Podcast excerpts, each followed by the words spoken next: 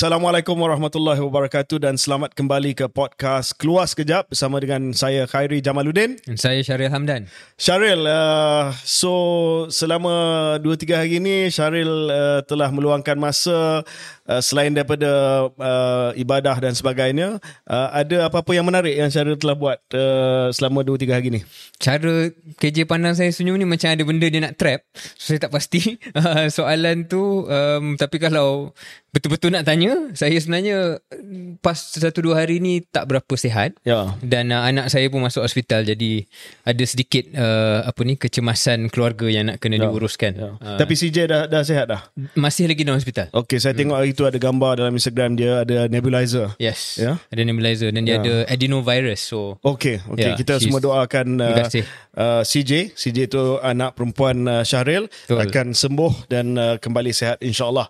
Uh, sebelum kita uh, teruskan dengan uh, episod kita uh, pada kali ini, uh, saya cuma nak uh, umumkan kepada semua bahawa kita uh, mungkin uh, pendengar uh, telah pun uh, kesan tadi, kita ada uh, music intro yang baru Hmm, betul. yang telah digubah oleh saudara Azim Shah. Ya, uh, intro muzik yang lama adalah uh, hasil daripada uh, rakaman uh, gitar saudara Syaril. Oh, very good. Thank you, Ya, thank uh, you. Salah satu lagu daripada Pearl Jam, satu lagi daripada Arctic Monkeys. Uh, tetapi ini adalah uh, penggubahan yang original Betul. Sumbangan daripada pendengar kita. pendengar kita ya jadi uh, kita sangat-sangat menghargai uh, dan kalau ada apa-apa sumbangan yang lain contohnya nak pena, uh, penajaan dan sebagainya Ya. Boleh sangat-sangat dialu-alukan. sangat-sangat sangat dialu-alukan ya okey um, I- I- the- saya uh, dua tiga hari lepas ni uh, satu uh, weekend yang agak uh, agak penuh dengan syarat dengan jadual sukan sukan Hmm, okey. uh, Manchester United pun menang Ya, saya pun menang, Newcastle pun Newcastle pun menang. menang, Ya, eh? Jadi kita Newcastle masih nombor 3, Manchester United masih nombor 4 dah setakat kita bercakap ni. Ya, just nak bagi tahu je lah goal difference. Sekali-sekala, sekali-sekala. Newcastle tak pernah Ya, finish okey. atas Uh, golf, Manchester United. U, uh, US Masters Ya, uh, sedang pun uh, sedang pun berlangsung uh, dan uh, tadi ada saya uh, uh, peminat tegar UFC MMA. right, right. Uh, so uh, saudara saya tak tahulah MMA ni Yeah, ya sebab dia sukan macho.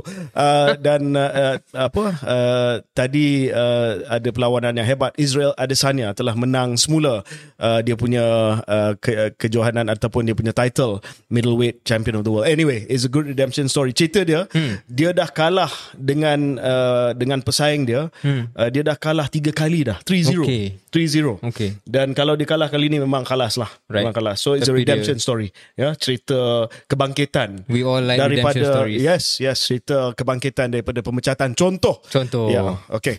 uh, so sebelum kita mula, Syaril kita ada segmen baru. Mungkin Syar- Syaril nak introduce, uh, perkenalkan segmen ini. Ya, KJ dengan saya bincang tempoh hari offline dan kita kita rasa um, dari segi interactiveness uh, keluar sekejap ni mungkin kita dah ada idea untuk buat live show dan sebagainya tetapi uh, tak payah tunggu live show pun banyak soalan yang kita dapat daripada ruang komentar uh, YouTube, Spotify dan sebagainya. Um, jadi kita bincang kita kata why not kita buka satu sesi ataupun slot khas uh, untuk menjawab beberapa soalan mungkin kalau tak setiap episod pun uh, every ada episod uh, tak lama uh, soalan-soalan yang pelbagai um, dan kita buka di ruang Instagram story kita dan kedua-dua kita telah menerima uh, begitu banyak soalan yang mana tak boleh lah kita nak jawab semua dan ada yang terlalu berat untuk kita kupas dalam konteks Q&A tapi mungkin kita boleh mulakan Okay, maybe uh, mungkin saudara Syaril nak jawab satu dua soalan. jadi on the way tadi saya bulat-bulatkan beberapa hmm. soalan yang mungkin menarik untuk kita kedua-dua lah komen. Okay. Um, saya bacakan seperti mana yang tertulis lah ya. Um, ada yang bahasa Melayu, ada yang bahasa Inggeris tapi kita jawab Dan soalan Melayu. daripada siapa? Ya. Dan soalan daripada siapa? Uh, how about this KJ? Daripada ni dia punya username lah eh. Udidayo. Okay. If you are not a politician in an alternate reality, what would you have been? Uh, should I go first? Yeah, go ahead. Um, saya rasa saya punya minat selain daripada politik adalah akademia. Oh, Uh, so I think uh, saya akan habiskan PhD, akan kononnya tulis buku, mungkin jadi pensyarah. eh? Mungkin jadi pensyarah. Dalam bidang apa? Um, probably dalam ekonomi ataupun sosiologi. Okay. Ha, jadi humanities lah. saya Humanities nampak lah. mungkin itu. Ya. Uh, dalam saat-saat yang saya saya berangan-angan saya rasa saya nak jadi rockstar tapi saya rasa mungkin tidak lah. I think it was more academia more than more than a rock band. Hmm. Yourself, what would you have hmm. been? Uh, uh, saya selalu berangan-angan kalau tidak menjadi seorang ahli politik saya akan jadi seorang wartawan perang war correspondent Hmm, which you were right for a Uh, while. well, uh, waktu saya jadi uh, seorang wartawan uh, sambilan intern di The Economist, uh, majalah The Economist ataupun surat khabar The Economist, saya dihantar ke Afghanistan pada tahun 1999 Okay. membuat laporan daripada uh, uh, Afghanistan pada waktu itu, waktu itu di Kabul uh, dan juga di Jalalabad uh, dan pada waktu itu uh, sudah pun ditadbir oleh Taliban.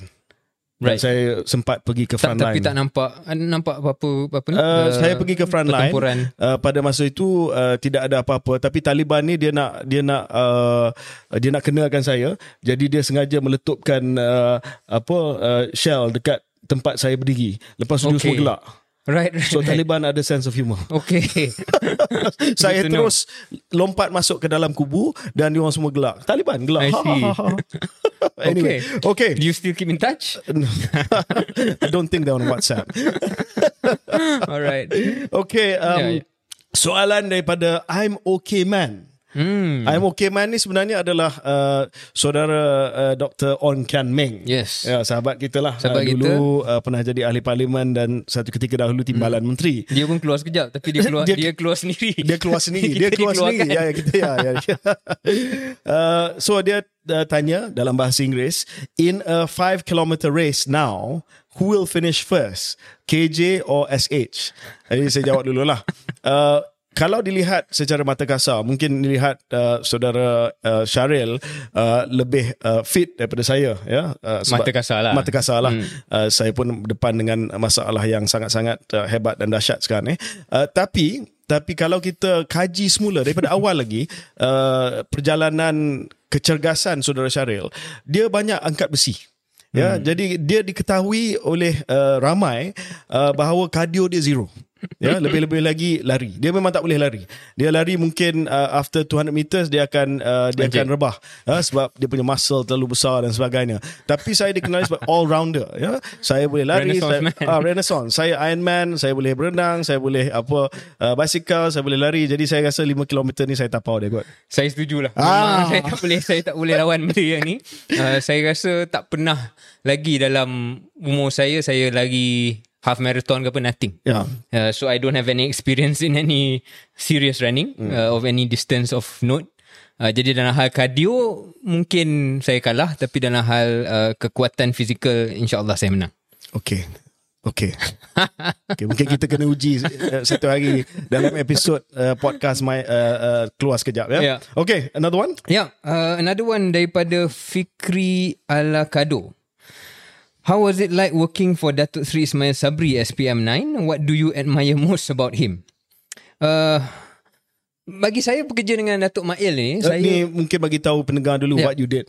Oh ya, uh, saya merupakan pengarah bahagian ekonomi dalam Pejabat Perdana Menteri pada zaman Datuk Seri Ismail Sabri lah. Um, saya ada dalam jawatan tu lebih kurang setahun sahaja.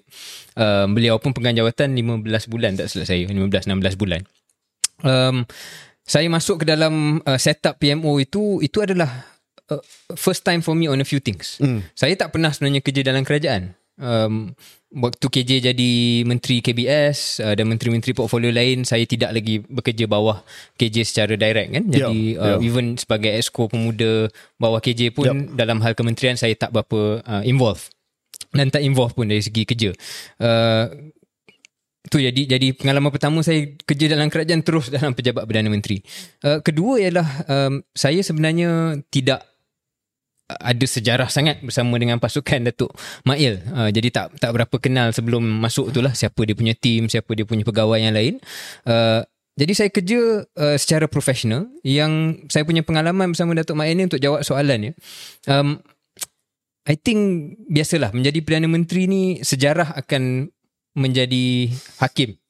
sama ada sejarah akan menjadi hakim yang kind ataupun tidak pada Datuk Mail hanya masa akan mem- yep. menghakimi lah.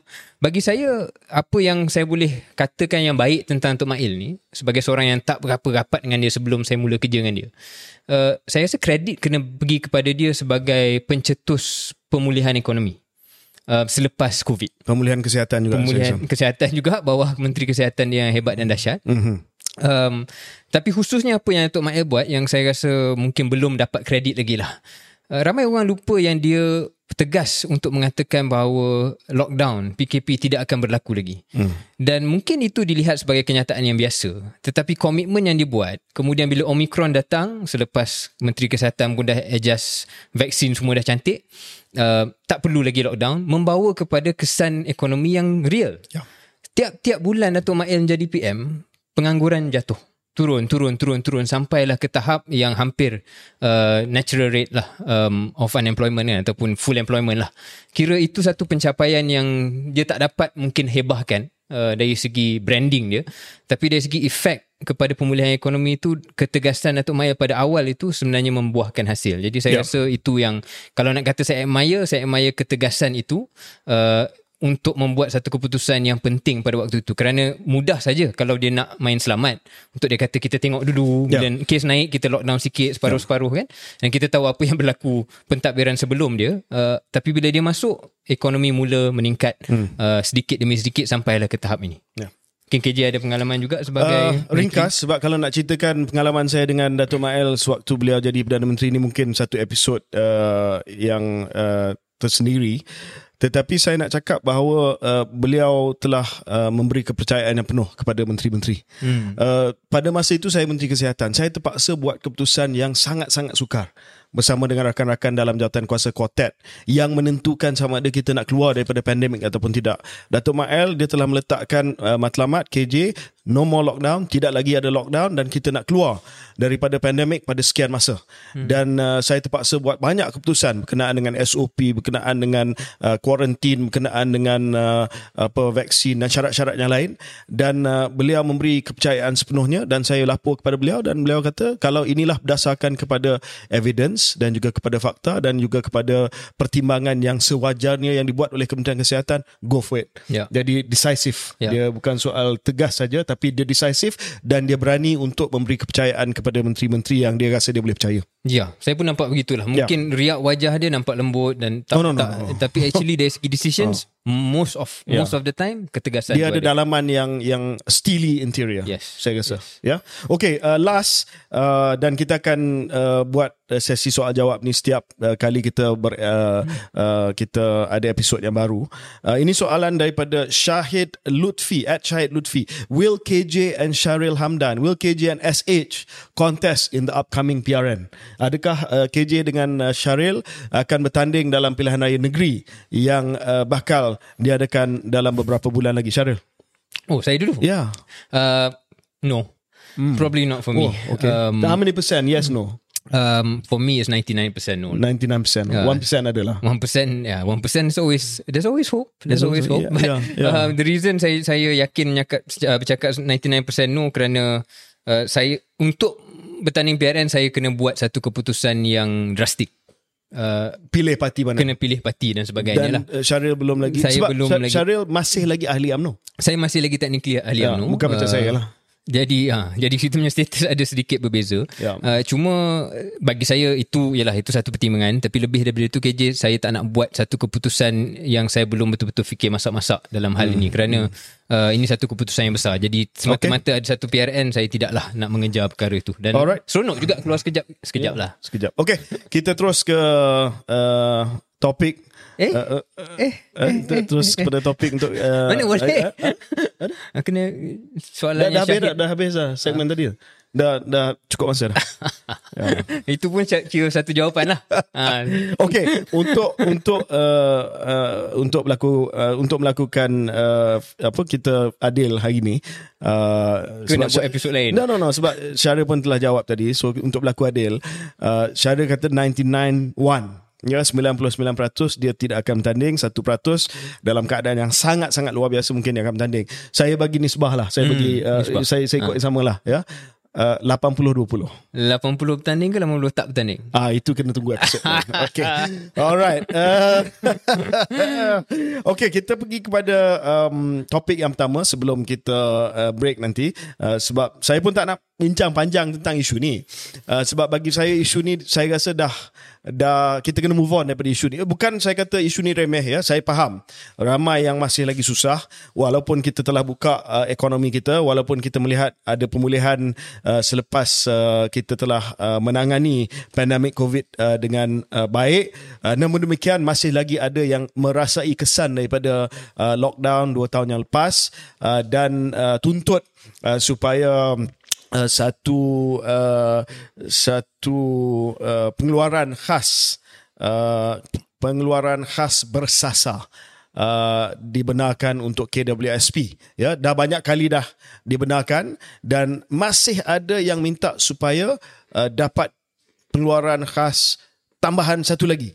Termasuklah uh, daripada pihak pembangkang Perikatan Nasional dan ada seorang yang bernama Nur Azlan bin Ismail. Abang Nur Azlan yang kononnya telah berjalan 312 km daripada Skudai ke Kuala Lumpur. Uh, semata-mata nak nyatakan uh, desakan beliau uh, terhadap uh, terhadap kerajaan untuk membenarkan uh, pengeluaran khas. Di saya secara peribadi Syaril pengeluaran yang yang diluluskan oleh Datuk Ismail Sabri pun waktu dalam kabinet saya tak setuju. Ya sebab uh, mungkin ya uh, akan ada yang marah dan waktu saya cakap dalam Hot FM saya tak setuju untuk pengeluaran khas kali ini ramai yang membanjiri FB Hot FM kata ni tak guna saya ni tak cakna kepada rakyat dan sebagainya tetapi uh, saya lebih memihak kepada orang yang kata ini adalah untuk masa depan uh, dan uh, ini bukanlah masa untuk kita menjejaskan masa depan kita dengan satu lagi pengeluaran. Jadi bagi saya no uh, no to uh, pengeluaran uh, tambahan uh, KWSP. So uh, mungkin Syaril nak ceritakan pandangan Syaril dan mungkin ceritakan cadangan yang telah dibuat oleh uh, PMX iaitu uh, pinjaman uh, yang boleh dibuat uh, uh, oleh uh, pencarum KWSP. Ya, um, mungkin sebelum tu KJ kita kita berikan sedikit fakta untuk pendengar. Mungkin pendengar pun dah nampak fakta ni dah baca tapi saya ulanglah sebelum kita kita kupas dengan lebih mendalam.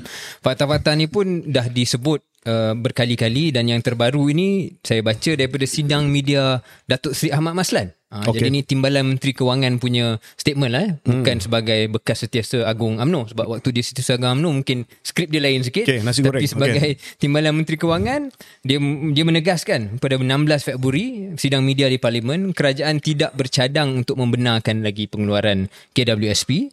Beliau tegaskan 145 bilion ringgit telah pun dikeluarkan selepas Air Lestari 20.8 bilion, Air Sina 58.7, Air Citra 21. 4 bilion dan pengeluaran khas yang Datuk Seri Mail buat um, 44.6 bilion. Maknanya the last withdrawal tu pun dah hampir 45 bilion ringgit. Ini berbeza eh daripada apa yang uh, dikatakan oleh bekas Ketua Pemuda UMNO Malaysia. Waktu Pemuda UMNO Malaysia memang kuat sangat meminta untuk pengeluaran KWSP ni, uh, bekas Ketua Pemuda Ashraf Wajidi mengatakan alah takkan sampai 20 bilion yang dikeluarkan. Akhirnya 45 bilion yang dikeluarkan untuk uh, pengeluaran khas tahun lepas.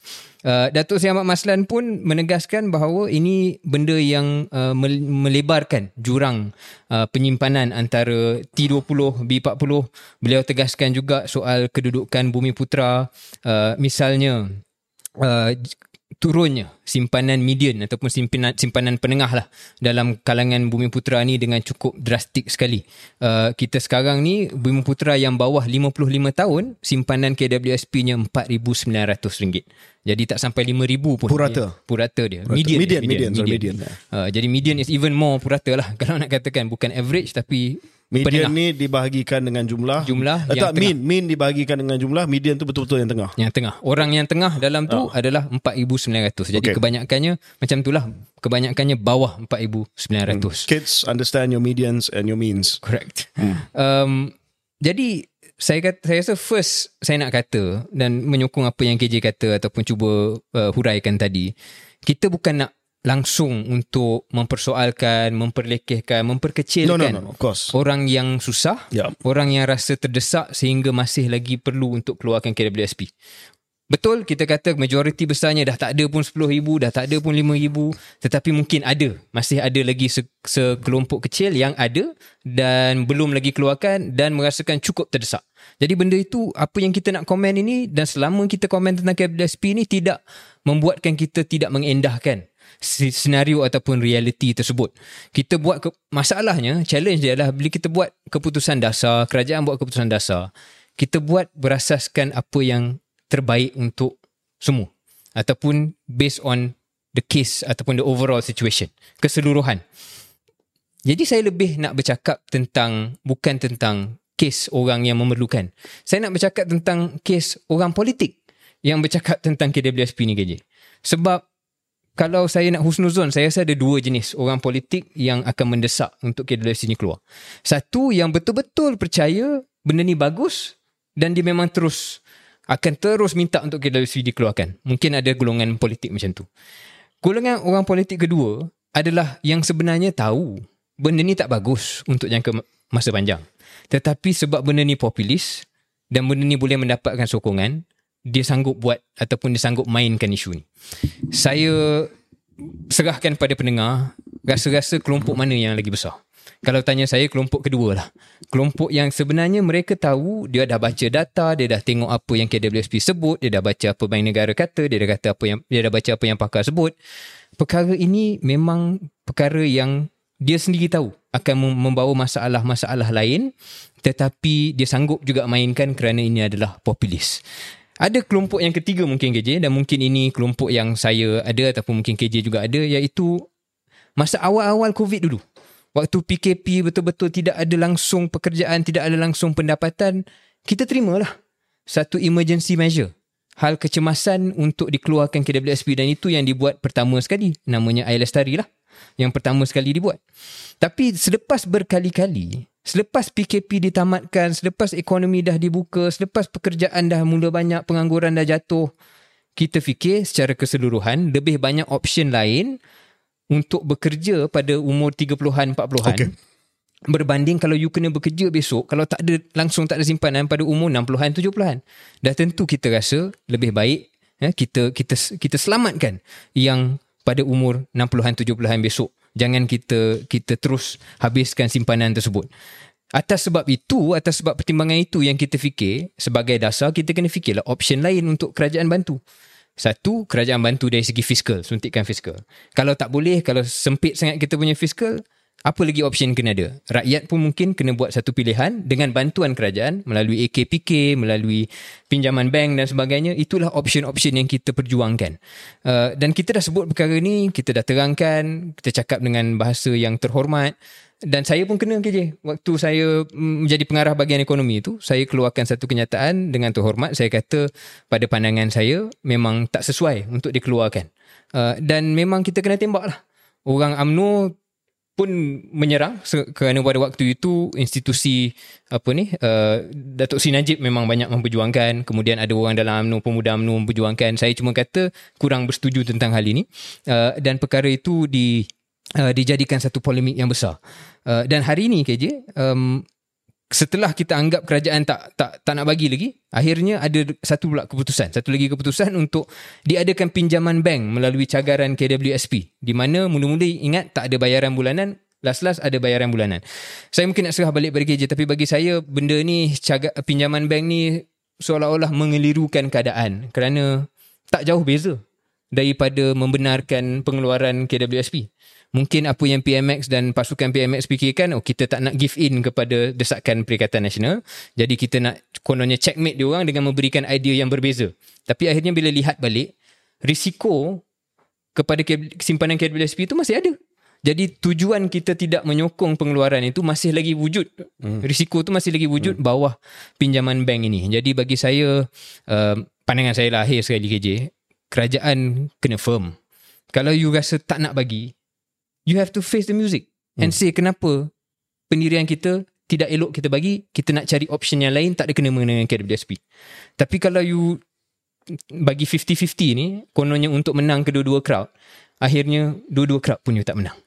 Jadi mungkin pandangan KJ saya dua poin saja yang yang saya nak sentuh. Yang pertamanya adalah betapa uh, betapa beza dia pandangan kita, pendirian kita sewaktu kita di pihak pembangkang hmm. dan sewaktu kita di pihak Ya. kerajaan. Uh, sebab saya tahu uh, bukan semua tetapi ada ahli-ahli parlimen dan juga anggota pentadbiran yang ada di dalam kerajaan hari ini yang dulu waktu pembangkang mempunyai pen- pendirian yang berbeza. Ya. Lebih populis. Ya. Tetapi sekarang ni oleh kerana dah masuk kerajaan barulah tahu. Barulah kena bertanggungjawab.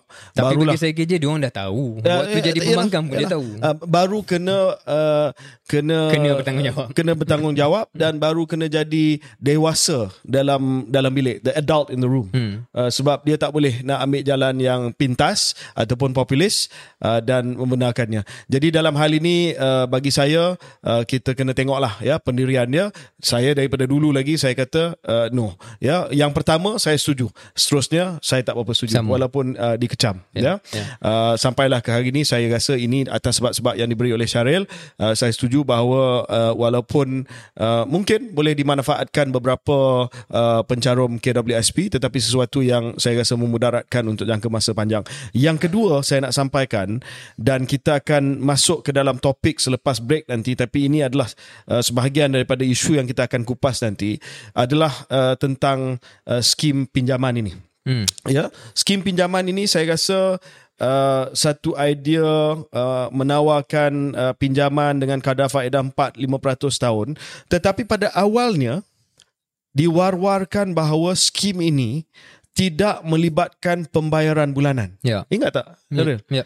Wa- Waktu di, dikeluarkan idea ini, Hmm. penyokong-penyokong kerajaan kata ini adalah idea yang terbaik sebab tidak tidak, Tidak memerlukan ya bayanan bulanan. Hmm. Tetapi akhirnya bila uh, terma-terma telah pun dikeluarkan oleh KWSP dan bank-bank yang terlibat, memang ada bayaran bulanan. Betul. Jadi dalam hal ini bukan saja uh, skim ini ataupun pinjaman ini mengelirukan seperti mana yang disebutkan Syarif. Kalau tak nak bagi jangan bagi langsung. Kalau tidak boleh memudaratkan mereka yang meminjam. Tetapi dari segi komunikasi pun gagal. Hmm. mereka telah gagal komunikasi dan benda ni jadi bol- bola tanggung. Sebab mereka cakap dengan jelas bahawa tidak ada pinjam tidak ada bayaran bulanan last-last ada bayaran bulanan. Itu bagi saya adalah uh, failure komunikasi one one one one lah. Ya. ya? Dan selepas kita pulang daripada uh, break nanti uh, kita akan uh, mengupas tentang isu beberapa kenyataan yang Muhammad Perdana Menteri yang kita akan bincang soal konteks dia tetapi telah pun menjadi kenyataan-kenyataan yang panas dan telah pun menjadi bola tanggung kepada pihak pembangkang kita kembali selepas ini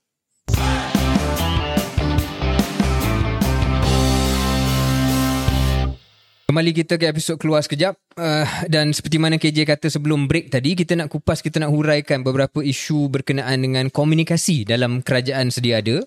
Uh, dan kita nak mulakan soal komunikasi ini topik ini dengan um, um, menghuraikan ataupun kita nak bincang sedikit beberapa kenyataan daripada Perdana Menteri PMX uh, ada satu dua perkara yang beliau dah sebut uh, baru-baru ini yang meng- mengundang sedikit polemik.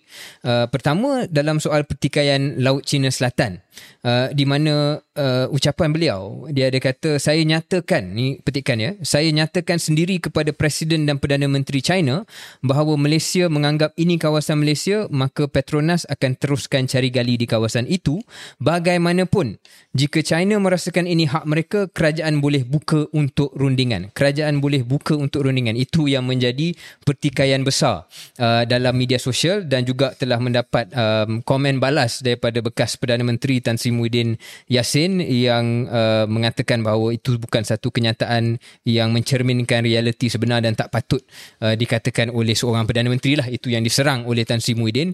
Kedua ialah satu petikan ucapan yang tak ada kena mengena dengan Laut Cina Selatan tetapi tentang orang Melayu tentang orang Melayu. Uh, saya ingat ramai pun dah nampak statement ini, petikan ini saya bacakan semula. Saya kata satu pengajaran sebab kita kadang-kadang bila majoriti kita rasa terlalu selesa dan angkuh. Selalu, terlalu selesa dan angkuh dengan menganggap oleh yang demikian tidak boleh raikan kelompok-kelompok yang lain. Maknanya dia katakan orang Melayu ni jangan kita terlalu selesa, jangan kita terlalu angkuh sampai tak boleh raikan kelompok yang lain lah. Jadi dua contoh tu KJ uh, yang telah pun bermain uh, minggu lepas di media sosial berkenaan statement-statement daripada PMX. Um, KJ, adakah media sosial menjadi unfair kepada PMX ataupun adakah statement-statement ini memang wajar dipolemikkan? So um, perkara yang kita nak bincang hari ini uh, adalah uh, komunikasi strategik dan uh, bagaimana kita nak elak daripada kenyataan kita walaupun kenyataan kita tidak diambil sepenuhnya dan dalam konteks yang sebenar boleh menjadi bola tanggung kepada pihak lawan. Uh, dan dalam hal ini uh, malangnya buat uh, PMX kedua-dua kenyataan itu walaupun kita akan bincang konteks dia dan untuk berlaku adil kepada uh, Datuk Seri Anwar kita akan uh, menerangkan sedikit apa yang dimaksudkan itu. Uh, tetapi dua kenyataan ini telah pun uh, dijadikan sebagai bahan ayat yang tergantung dan dijadikan bahan untuk menunjukkan bahawa yang pertamanya uh, PMX uh, lemah apabila berdepan dengan uh, negara China. Dan ini uh, telah pun dibuat selepas lawatan PMX ke Beijing di mana beliau telah pun diraikan dapat 170 bilion. Ada yang kata oh disebabkan itu mungkin beliau uh, sekarang ini pendirian tidak tegas lagi. Dan yang kedua uh, adalah kenyataan yang telah pun dimanipulasi untuk menunjukkan bahawa PMX uh, tidak uh, bukanlah seorang pejuang orang Melayu dan itu berlangsung dalam konteks culture war ataupun perang budaya yang sedang uh, berlaku sekarang ini di mana PH uh, dalam keadaan yang agak sukar uh, untuk mendapat uh, sokongan daripada pengundi-pengundi Melayu. Baik, kita pergi kepada yang pertama ya. Saya nampak mudah sangat bagi pihak pembangkang untuk uh, untuk uh, mengambil kenyataan ini dan membuat serangan pounce on the statement. Sebab uh, bagi mereka yang melihat daripada luar uh, nak sebut bahawa kerajaan boleh buka untuk rundingan itu. Uh, itu itu yang menjadi ayat yang paling-paling uh, panas yang paling-paling contentious. Uh, sebab bagi mereka yang uh, menganggap bahawa pendirian kita tegas dan walaupun kita berbincang dalam konteks diplomasi kita tak boleh dan tak pernah sebut bahawa kawasan-kawasan yang bertindih ini daripada pihak China tetapi bagi pihak kita adalah sebenarnya kawasan Malaysia boleh dibuka untuk rundingan. Uh, itu yang yeah. yang maksudkan mereka. Tapi apa yang dimaksudkan oleh PMX itu adalah dalam hal ini kita mestilah mengambil pendekatan diplomasi. Ya, kawasan itu memang berada dalam kawasan ekonomi eksklusif. Uh, EEZ, EEZ yeah. Malaysia dan kita tidak uh, kita tidak uh, apa nama ni uh, menganggap bahawa tuntutan negara China itu adalah tuntutan yang sah. Hmm. Tetapi apa yang dimaksudkan itu adalah dan beliau bidas semula Tan Sri Mahyudin takkan kita nak perang. Yeah. Mestilah kita cakap hmm. no ini kawasan kita. Hmm. Itu maksud dia sebab kalau untuk uh, ni uh, apa nama ni pengetahuan uh, pendengar uh, bagi negara China mereka percaya kepada satu konsep yang dikenali sebagai sembilan uh, titik garisan ataupun nine dash line. Nine dash line ini menjadi uh, dia punya daripada tradisi lah daripada sejarah-sejarah yang dulu uh, kalau melihat kepada peta yang uh, di, dibuat oleh negara China, nine dash line ini yang meliputi sejauh 1500 km daripada tanah besar China adalah kawasan mereka sampailah ke sempadan perairan kita di di Malaysia ni di lautan uh, Cina Selatan. Jadi mana mungkin kita setuju? Kita pegang kepada uh, kepada pendirian yang kita buat berdasarkan kepada undang-undang antarabangsa terutamanya United Nations uh, Convention UNCLOS. on the Law of the Sea UNCLOS uh, yang mana kita anggap bahawa EEZ ini kawasan kita. Ya, tetapi bila PMX kata uh, buka untuk rundingan Of course, ya. Syarif boleh nampak lah. Boleh nampak. Macam mana nak masuk kat situ. Memang walaupun dia bagi, ya, walaupun dia bagi statement kata no ini bukan kita tak nak perang, kita nak bincang, kita bincang dalam diplomasi itu yang dimaksudkan. Tetapi poin saya di sini adalah jika uh, boleh dielakkan kenyataan yang buka ruang untuk ya uh, serangan lebih baik. Saya rasa uh, saya faham konteks PMX tetapi dari segi Stratcom ini mengundang masalah bagi beliau. Ya. Um, mungkin Stratcom satu istilah yang boleh diguna pakai KJ tapi mungkin ini juga kesan apabila kita ada seorang Perdana Menteri yang cukup terbuka untuk bercakap uh, tanpa skrip Ya. Ya, jadi saya nampak ini pun is a, probably Masa parlimen, unscript- masa, parlimen, jawapan masa PMQ. Ya. Soalan Perdana Menteri. Correct. Jadi dia mendedahkan diri dia sendiri sebagai Ya. Perdana Menteri pada PMQ. Uh, bila ada sidang media pun dia bercakap tanpa teks. Uh, bukan seperti mana yang selalu diperli atau disindir oleh penyokong PH. Dia tak guna PDF lah. Uh, bila cakap PDF ni dia diorang menyerang Tan Sri Muhyiddin. Sebab Tan Sri Muhyiddin uh, dianggap memang tak banyak buat sidang media terbuka. Uh, tidak tidak boleh ataupun tidak dilihat uh, bercakap sesuatu isu tanpa skrip. Ya. Jadi mungkin ini satu bukanlah kata ke, ialah kesan sampingan apabila kita ada Perdana Menteri yang open. Adakah ini juga soal uh, disiplin menjadi seorang Perdana Menteri hmm. berbanding dengan kebebasan yang ada pada seorang ketua pembangkang. Hmm. Sebab macam saya kata betul. Uh, Datuk Seri Anwar PMX petah berpidato, mungkin pemidato yang terhebat dalam uh, dunia politik uh, Malaysia hmm. uh, bersama dengan saya lah. Okay. Uh, mungkin mungkin ya. Uh, tetapi uh, kita melihat bahawa you, you know dia dia tak perlu baca Ya. teks, dia uh, off the cuff Ya. dia dia uh, menyampaikan tanpa teks tapi dalam keadaan tersebut bila tidak scripted dia terbuka kepada uh, bukan yeah. gaff lah uh, tetapi dia terbuka kepada kenyataan yang tergantung macam ni Ya.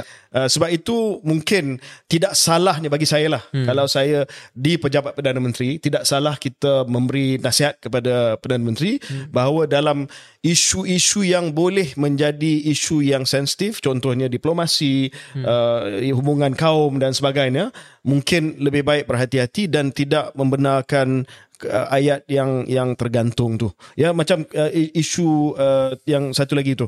Uh, saya tengok ini adalah ucapan PMX di perhimpunan bulanan Kementerian Kewangan. Hmm. sekali lagi uh, ini apa perhimpunan bulanan hmm. uh, monthly assembly uh, MOF tak ada skrip dia cakap. Dia baru balik daripada Cambodia dan dia cuma nak sampaikan bahawa dia ambil iktibar waktu di Cambodia Beliau sendiri uh, telah mengadakan uh, perjumpaan dengan uh, Perdana Menteri Hun Sen di Cambodia berbuka puasa dengan 6,000 orang Islam dalam majlis yang dihoskan oleh Perdana Menteri Cambodia menyatakan bahawa umat Islam yang minoriti di Cambodia diraikan Masjid tidak dirobohkan, hak mereka dipertahankan, malah mereka diangkat sebagai menteri. Dan itu peringatan supaya minoriti dijaga. Hmm. Dan kumpulan majoriti janganlah menindas minoriti. Tapi dalam keadaan backdrop perang uh, budaya ni hmm. di mana uh, apa Perikatan Nasional banyak bangkitkan isu kaum, isu semangat uh, orang Melayu dan sebagainya, memang very easy lah. Hmm. Mudah untuk dijadikan ini sebagai modal. Bahan. Ya.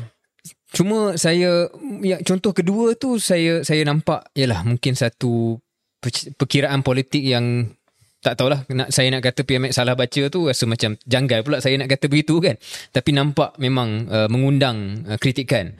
Cuma saya masih lagi sonok um, dengan satu senario di mana kita ada seorang pemimpin yang pemimpin negara yang boleh bercakap off the cuff. Saya tak saya takut uh, kalau dia dah jadi macam ni dijadikan polemik sampaikan dia jadi scripted balik Ha, kita tak nak go all the way to the other extreme apabila semua perkara dah diskripkan oleh pegawai, oleh pejabat. Kita nak seorang pemimpin yang boleh juga bercakap secara uh, bukan rambang tapi secara terus Ya. apabila ditanya sesuatu isu dan tidak hanya menyorok di sebalik uh, Okey. research ataupun skrip yang disediakan oleh orang lain. Tapi beginilah Syaril, saya dulu pun waktu saya jadi menteri dan uh, yang yang last di dalam kerajaan sebagai menteri kesihatan, setiap minggu saya ada sidang akhbar sebab pada waktu itu saya sedang menguruskan uh, uh, pandemik COVID-19. Uh, memang ada skrip Hmm. Dan saya tidak akan baca skrip tersebut ya. Uh, pada awalnya saya baca tapi bila saya dah mula selesa dalam jawatan uh, menteri kesihatan saya tinggalkan skrip tapi hmm. saya sampaikan uh, secara adlib ataupun tanpa uh, membaca. Saya selalu ingatkan diri saya bahawa uh, rakyat ataupun penonton TV, pembaca, dia mungkin kebanyakan daripada mereka tidak akan melihat A to Z. Mereka akan hanya dihidangkan dengan petikan sahaja. Soundbite saja. Jadi saya sentiasa mengingatkan saya berhati-hati dengan soundbite. Sebab bila dia ambil ayat yang tergantung ataupun sedikit saja daripada kenyataan kita dan highlight itu, kita nak cover balik memang impossible. Ya. Sebab memanglah uh, bukan hanya rakyat Malaysia tetapi di mana-mana saja. Clickbait tengok kepada headline tengok kepada petikan tengok kepada soundbite dan itu yang akan mendefinasikan isu tersebut. Ya sebab itu saya sebut bahawa yes kita tak nak melihat uh, PMX daripada seorang yang naturally gifted sebagai seorang orator menjadi terlalu skip, scripted Hmm, uh, dan terlalu robotik uh, kaku dan sebagainya. Uh, tetapi uh, saya rasa ini uh, menjadi uh, pengajaran uh, kepada kerajaan uh, perpaduan Baik, ya. Uh, yalah, mencari balance dia. Uh, kita harap ini mungkin hanya satu atau dua uh, gaffes ataupun kesilapan kecil yang uh, tidak akan berulang selalu. Um, cuma mungkin untuk menutup uh, segmen ni KJ, pandangan KJ tentang bagaimana rakyat dan pengundi suka tengok politician sekarang. Adakah mereka suka tengok yang autentik? Maknanya yang boleh bercakap ya ya of Bebas. course of course kalau itu yang dimaukan, mungkin mungkin itulah pertimbangan balance yang perlu dibuat oleh PMX. Sure. But when it comes to isu soal uh, kawasan bertindih dengan China, hmm. buka untuk rundingan. Ya. Sudah pasti dalam dalam uh, otak mesti ada pro- processing power yang kata this, uh, ada, Ya, ada ada- ada red flag, ada ada, bendera flag merah kat situ. Jangan sebut keluar. benda ni. uh, jangan sebut benda ni sebab akan jadi petikan itu saja. Ya. Okey. Kita sambung cerita ni sebab kita nak cakap soal prestasi komunikasi kerajaan yang Ya. sedia ada Alright. dan juga tanda-tanda illiberal Hmm. Tanda-tanda kerajaan ini dulu hmm. Pakatan Harapan uh, mempunyai pendirian yang sangat terbuka kepada kebebasan bersuara Ya. tapi dah mula jadi Lain macam sikit, eh? Jadi lain macam sikit. UMNO sikit. Okey. Okey.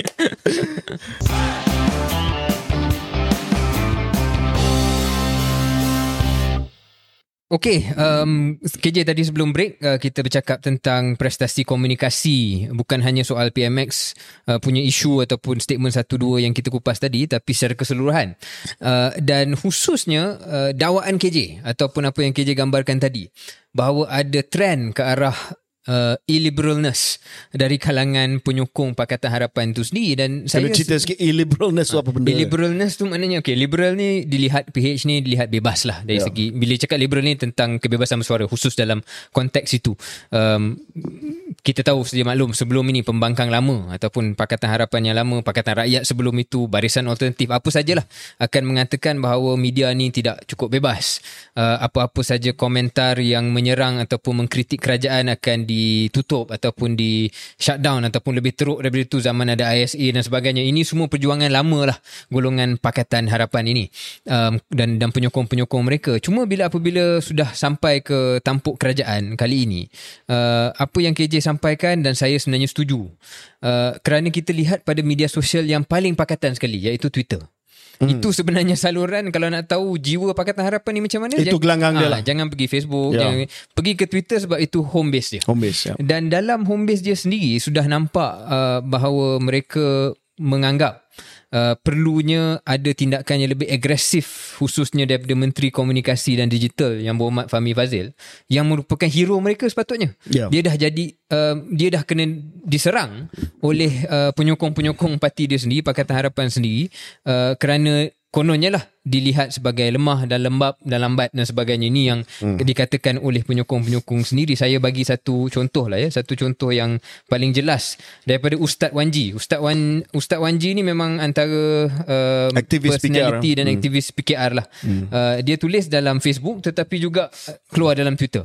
Uh, secara terang dia mengatakan ini saya saya petik media kita hancus media umpama kereta kebal dan senjata dalam perang Wow. Ha, perang dia katakan. Kerajaan perpaduan ini telah serahkan media negara kita kepada dua jenis manusia dan abaikan satu perkara. Nombor satu, orang yang tidak berminat untuk berperang. Nombor dua ialah orang yang tidak pandai pegang senjata dan tidak pandai bawa kereta kebal. Jadi Ka- analogi... kalau tutup nama Wanji tu, uh, mungkin boleh letak nama Lokmano Adam juga. Ah dia bunyi dia macam tu. Dia Ya. maknanya macam KJ gurau tadi lah berseluruh tadi. Dia seolah-olah jadi um, apa yang Pakatan Harapan serang UMNO dan BN dulu. Kuku besi. kuku besi dan sebagainya dah nampak bukanlah kita nak kata eh nanti kan dikata oh kita KJ dengan Syarif kata uh, media sekarang kuku, kuku besi ataupun kita nak kuku besi tidak tetapi dah jelas bahawa uh, kebebasan Ada bersuara desakan, ini ya. ha, kebebasan bersuara ini bukan lagi menjadi mantra pada saat ini untuk penyokong PH yang menjadi mantra adalah macam mana kita nak kawal supaya uh, hujah-hujah pakatan uh, hujah-hujah Perikatan Nasional dan pembangkang uh, tidak mendapat liputan meluas, tidak dapat uh, apa ni menangkap imajinasi pengundi dan sebagainya. Maknanya ini soal politik lah. Ya. Soal politik mereka uh, khawatir bahawa uh, tidak banyak tidak cukup tindakan ataupun hujah balas ataupun perang senjata yang digunakan uh, untuk mematahkan momentum Perikatan Nasional. Saya ada baca bahawa uh, penyokong-penyokong PH ni bila berdepan dengan tuduhan bahawa mereka se- seakan-akan menjadi lebih illiberal hmm. ataupun seakan-akan menjadi lebih uh, Kita cakap konservatif lah tertutup, tak. konservatif dan juga uh, mengekang mengekang media, mereka akan jawab bahawa oh mereka tidak uh, menentang kebebasan bersuara. Mereka hanya mahu uh, menyerang ataupun mereka hanya mahu menangani uh, berita palsu saja.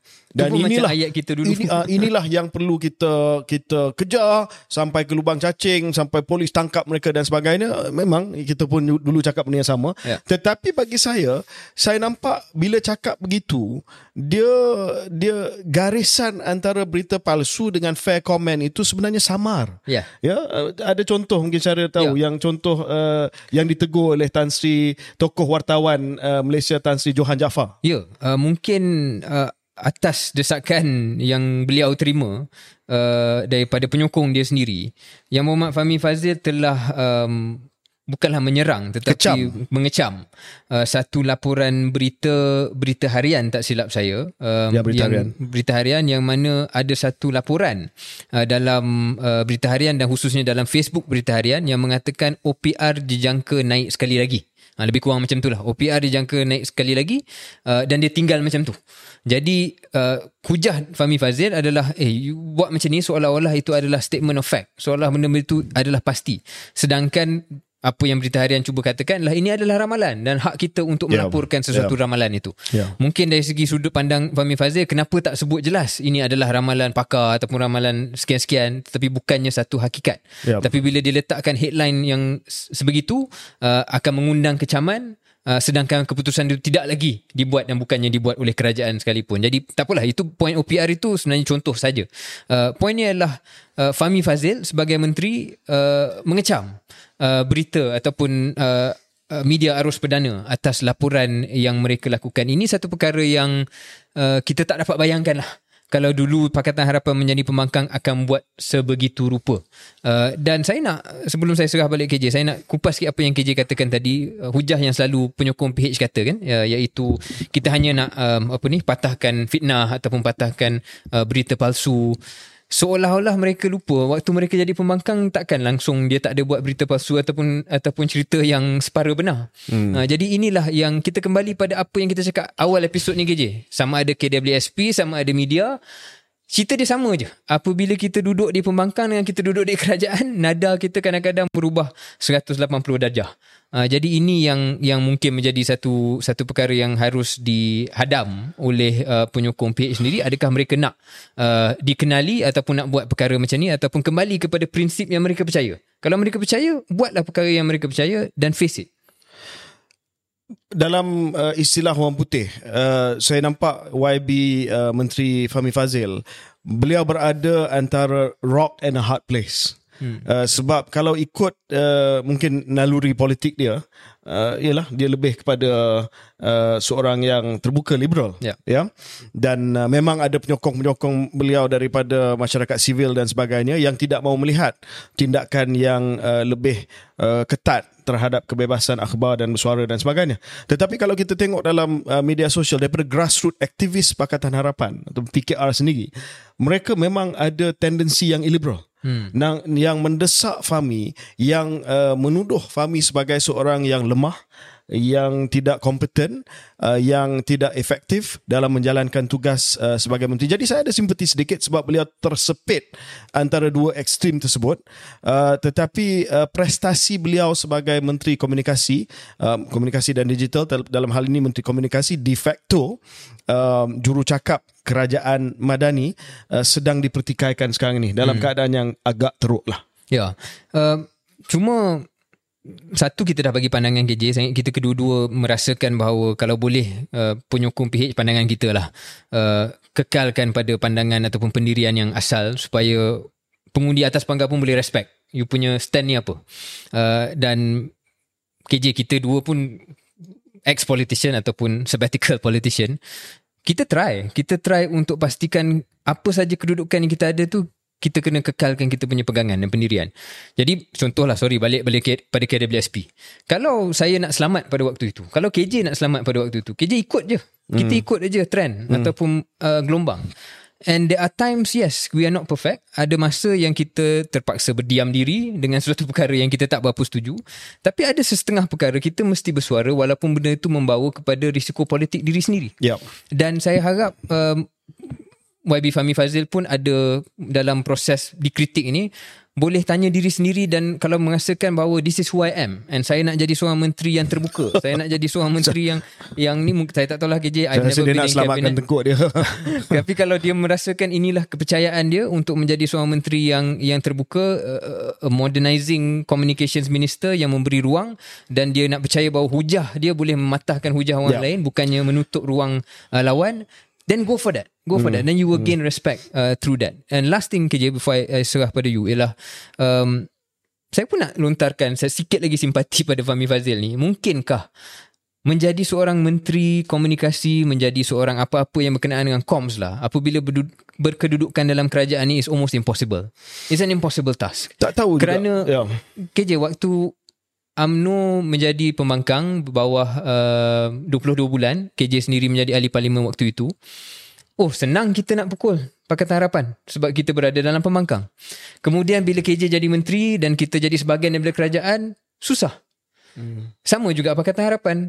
Just 4 5 6 bulan yang sudah dia menjadi hero media sosial bila jadi kerajaan terus tak jadi hero jadi ya. mungkin bukan soal individu ataupun kedudukan apa eh, bukan soal individu mana-mana ya. tapi soal dalam kerajaan ni bukan mudah untuk okay. uh, lawan dengan hujah pembangkang kerana pembangkang hanya perlu menyerang kerajaan perlu menjelaskan bukan mudah Okey, uh, cuma nak respon kepada itu. Saya tengok dalam komen-komen uh, banyak komen yang saya baca, uh, tak juga Hmm. Sebab banyak komen yang mengatakan bahawa uh, YB Gobin Singh Dio hmm. uh, adalah seorang menteri yang bagus dan tegas. Kembalikan Gobin dan Fahmi out. Waktu PH 1.0. Yeah. So ada penanda aras hmm. mengikut pandangan daripada penyokong-penyokong PH, PH uh, bahawa this guy, menteri yang sedia ada bukanlah menteri yang serius.